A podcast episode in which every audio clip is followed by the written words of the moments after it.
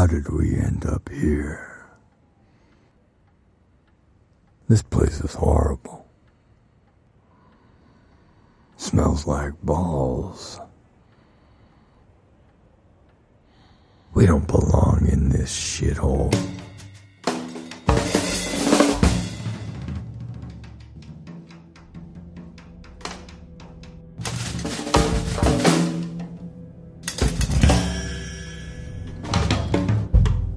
Guerreiros em guarda! Eu sou Ivanildo Campos. Eu sou Rafael Mota. Eu sou Fábio Moreira. E eu sou Marcos Moreira. E esse é o Salve na Nossa Podcast.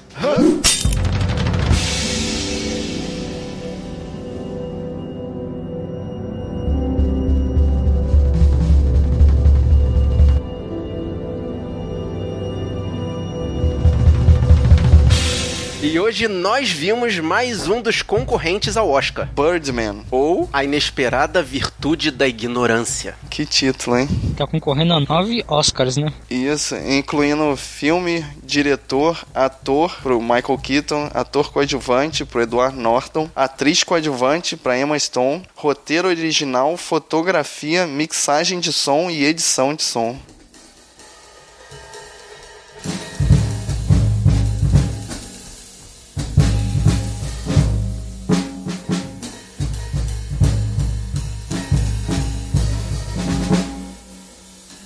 Esse filme é classificado como uma comédia e drama. Aliás, muito mais drama do que comédia, é um filme pesado. Ele foi dirigido e roteirizado por Alejandro González Inarritu e que fez também 21 gramas e Babel, indicado por melhor roteiro em 2006. Esse cara é carimbado, né? É valorizado pela academia. Trilha sonora. Não, pô, ele tá de sacanagem. Essa trilha sonora é um solo de bateria infinito. E só em alguns momentos que ele quer destacar uma coisa ou outra, ele coloca uma orquestra para tocar, mas basicamente o filme é um solo de bateria. Para quem gosta de som, então, é um filme para se comer com os ouvidos. Bateria de rítmica, né? Ela tem várias Sim. variações bem, bem irregulares. assim. Esse filme na parte da bateria me lembrou muito Tom e Jerry, por causa que Tom e Jerry era feito no compasso da música clássica. Nossa. Eu ia falar que me lembrou Whiplash, que é um outro filme que tá candidato ao Oscar. E vai ter piada no Oscar, com certeza, sobre isso, cara. Com certeza.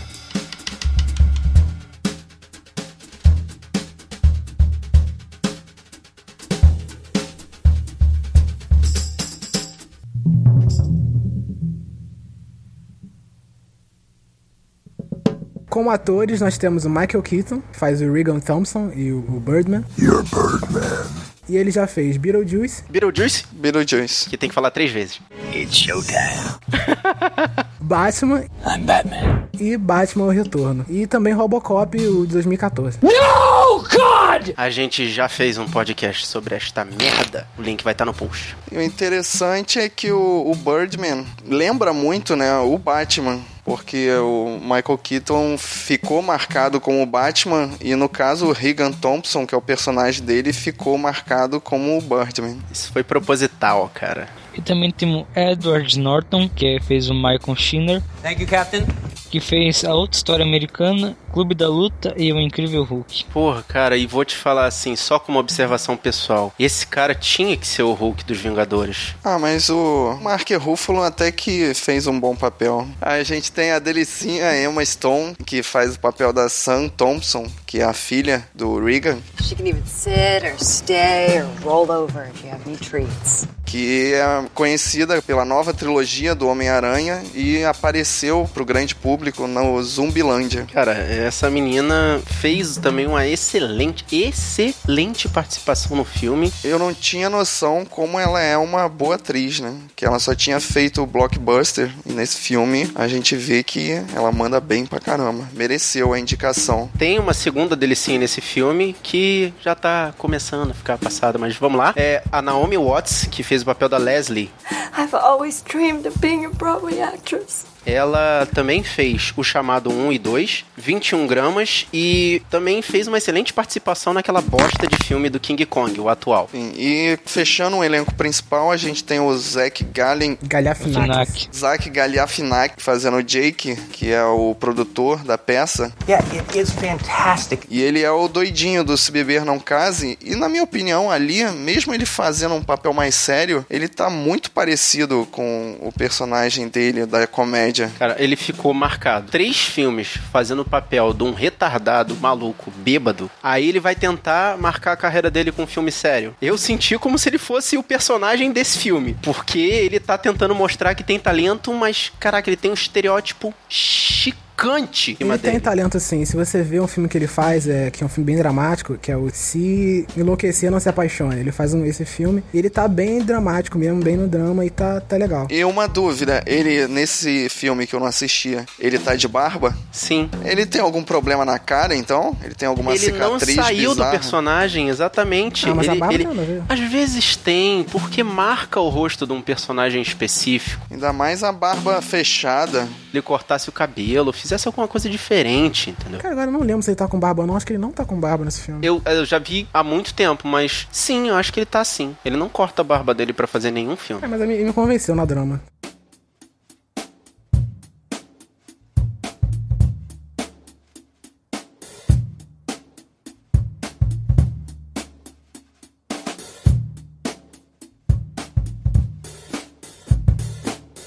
O Regan Thompson é um ator que ficou muito marcado como um personagem icônico do passado, o Birdman, que fez três filmes. Só que ele se recusou a fazer o quarto e começou a querer mostrar o talento dele, tanto que ele foi pra Broadway e tá nesse momento estreando uma peça com um conteúdo mais pesado, mais dramático. E ele, pra poder voltar até a fama dele, mas não como Birdman, mas sim como um homem de conteúdo, ele passa por vários percalços no meio desses ensaios. E no meio dessa via crucis que ele passa, ele precisa lidar também com o agente dele, que é o Zack Galifianakis, e a filha, que é Emma Stone, que acabou de sair da reabilitação, e ele ainda tem que lidar com a própria loucura dele. People would to see that.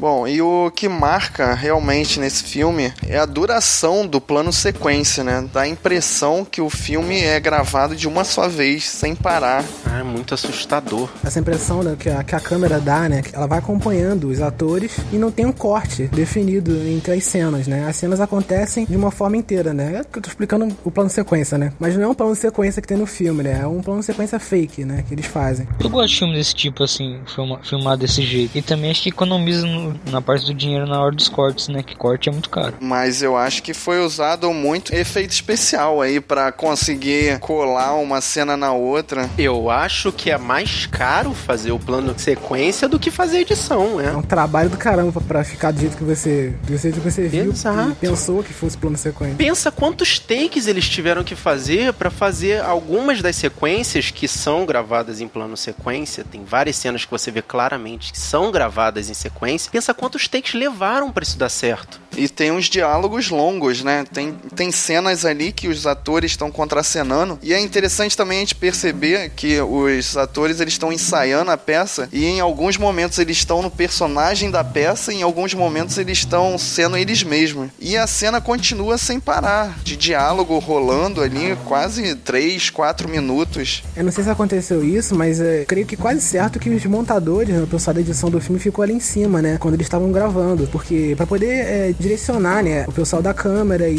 prestar atenção, não, aqui assim dá pra cortar, aqui não dá pra cortar, né? E também eles devem ter feito algumas cenas é, repetidas pra poder fazer a colagem e transformar aquele plano sequência fake numa coisa mais crível. Então, realmente, eu concordo que os produtores e os editores deviam estar ali em cima o tempo todo, principalmente pra evitar erro de continuidade. Esquece uma coisa que eu acho, que de vez em quando nessas partes de sequência eu achava que nós estava vendo a visão do Birdman indo atrás do Michael Keaton. Isso também é mostrado durante o filme. Pode ser. Sim, existem alguns momentos em que o filme é mostrado do ponto de vista do Regan e existem momentos em que o filme é mostrado do ponto de vista do Birdman. É, porque de vez em quando, assim, eu lembro que ele dava uma olhadinha pro lado, parecia o cara da bateria, alguma coisa assim, e continuava andando. Vocês perceberam que quando o Birdman apareceu, a câmera tava atrás do Michael Keaton, ela saiu como se tivesse saído do olho do Birdman, ficou embaixo, olhando os dois, o, o Michael Keaton e o Birdman, né, em cima dele, e aconteceu aquilo tudo e tal, e depois ela voltou pro Birdman e continuou o filme. Então essa teoria do, do, do Ivanildo acho que é válida. Faz muito sentido, realmente, mandou bem. Uma dúvida técnica minha. Como é que foi filmada aquelas cenas que eu acho que aparecem duas ou três vezes que a câmera ficaria na frente do espelho? Como é que eles conseguiram gravar aquilo? Tipo, será que não é um espelho que aparece os atores e no fundo tá o espelho e se fosse uma filmagem amadora, a câmera estaria claramente ali no espelho. né? É esse o motivo porque a gente sabe que não é um plano sequência Exatamente. real. Isso aí tem um truque que você faz na edição do vídeo, né? Na edição do filme. E se eu achar no YouTube, tem vários vídeos, vários é, vídeos que eles ensinam a fazer isso. Eu até passo pro Marcos, ele coloca na, na descrição. É isso que mostra que o plano sequência não é real. E outra coisa que também que mostra que a plano sequência não é real, quando é, são essas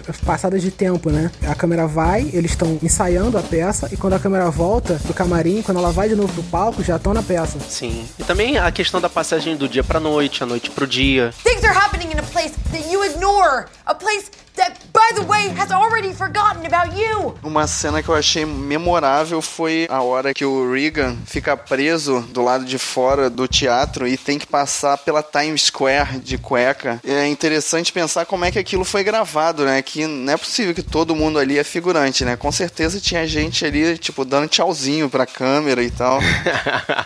Certeza. Aquilo acho que foi um, um cenário, alguma coisa um estúdio, assim, um cenário feito em estúdio. Não, cara, aquilo ali é a Times Square mesmo. É, aquilo eu acredito que foi um plano sequência de verdade. Eu achei muito maneiro e muito assustador, né? Contra-rega controlando o povo, não um público, não uma galera contratada, controlando o povo. Cara, deve ter dado um trabalho do caraca. E eu achei também interessante um ponto de vista desse filme, que é o ponto de vista da Emma Stone, que ela faz o contraponto do Regan na questão da tecnologia. Ele é um cara mais analógico, é um cara que pensa mais na questão do cinema ainda como arte. Ela já pensa no cinema como uma coisa mais expansível, mutável, de multimídia. Ela fala de Facebook, fala de Twitter, fala de YouTube. Ela cria as mídias pra ele, os perfis dele. Ela tem noção do poder da internet, né? Das redes sociais. Na verdade, ela pensa na internet como uma mídia substitutiva à tradicional. Uma coisa que a gente não comentou, né, é que com esse nome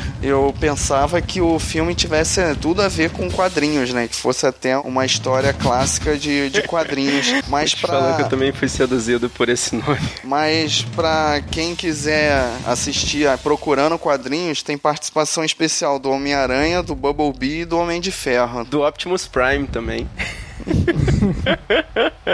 Maybe you are, Regan. Maybe that's what you are. A joke.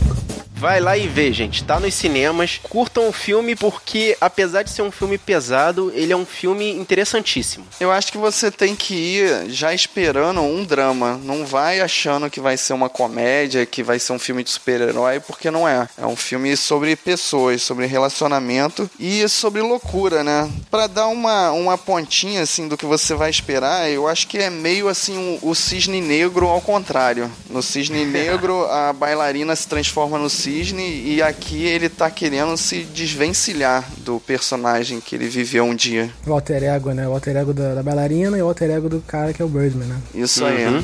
Vale a pena ver esse filme porque ele tem várias críticas, né? Além de ser um dos favoritos a ganhar o Oscar por isso, ele tem várias críticas sobre a própria indústria de filmes, né? E eu queria levantar uma discussão, mas pra isso a gente tem que tocar aí o alerta de spoiler. Sim. Então, nesse momento, você vai participar rapidamente da. A hora do spoiler. A hora do spoiler. A hora do spoiler. A hora do spoiler. A hora do spoiler. A hora do spoiler. A hora do spoiler. A hora do spoiler. A hora do spoiler. A hora do spoiler. E a partir desse momento você está escutando esse podcast por sua própria conta e risco. Eu queria realmente levantar esse ponto aqui que ficou muito dúbio no final do filme.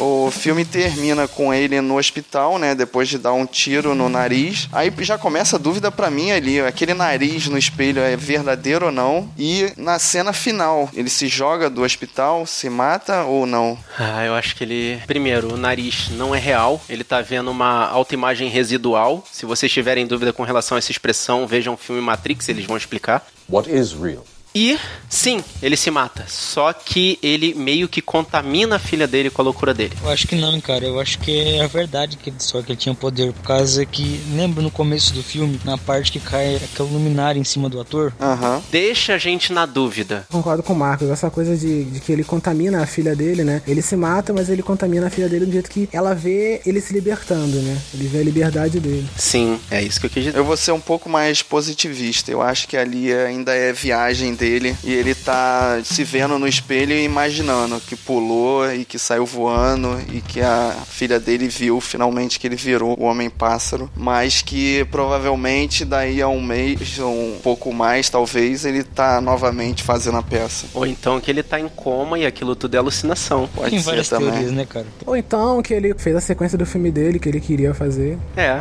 pode, É, ser, pode ser também, também. tá vendo? Esse final em aberto é muito maneiro, porque cabe N fatorial interpretações, né? Essa referência, assim, que ele fez três filmes de Birdman me lembrou que eu, esse tempo atrás eu tava lendo um texto falando assim, se, se tivesse feito a continuação de Batman, de Tim Burton. Cara, é exatamente isso. Esse filme é meio sobre o próprio Michael Keaton. Foi um toque de mestre terem contratado o cara pra fazer o É, ritmo. deve ter sido proposital, né? Sim.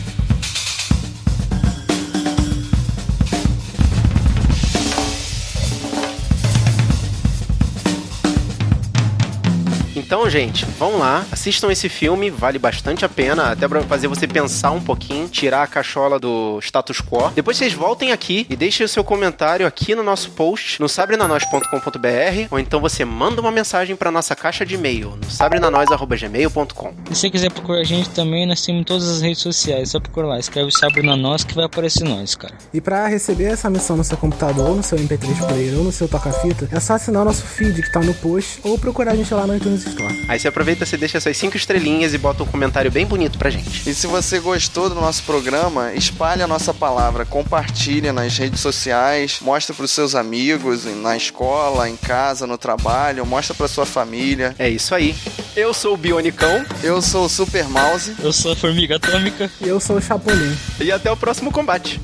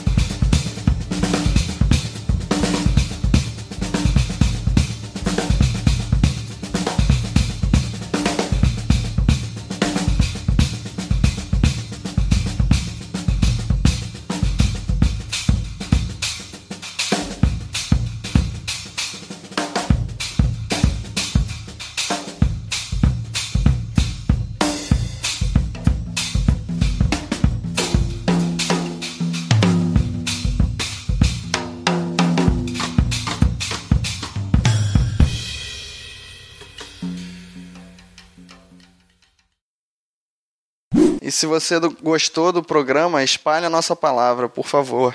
Isso, isso, por favor, ficou implorando, né? Nossa, Tá morrendo, chorando. só- corta, por favor, tá? Chorando. Na hora que você for. Não, não, deixa eu se- repetir. Na hora que você for deixa eu decupir, repetir. por favor. Deixa eu repetir. Ela tá chorando. Tinha que deixar o cast de terminar em aberto também, que É. nem o filme. tipo, do nada Pô, acaba quem eu sou? Do nada. Aí, Quem sou eu? Não, fala, eu sou. Aí fala um super-herói, sei lá, qualquer. Ah, Deixa o Ivanildo olhando pro céu, assim, e termina o cast.